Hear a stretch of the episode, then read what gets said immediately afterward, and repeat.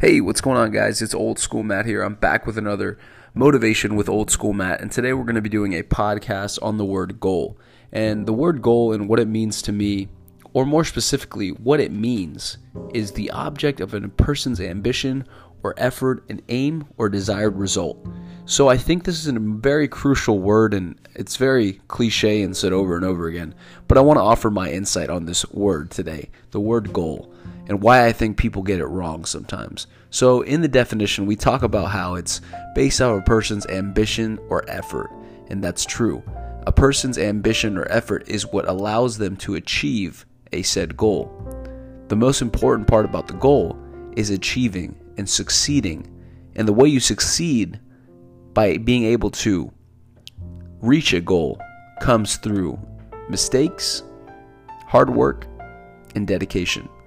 The word goal, a lot of people have goals, but they don't really exercise their right to perform and complete goals because they're unable to truly understand what it means to have a goal be met. A lot of times people struggle with their goals.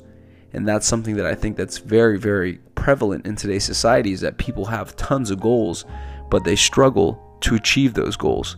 Not because they can't, but because they quit, because they don't learn from their mistakes. A goal is merely a means, it's merely an ending.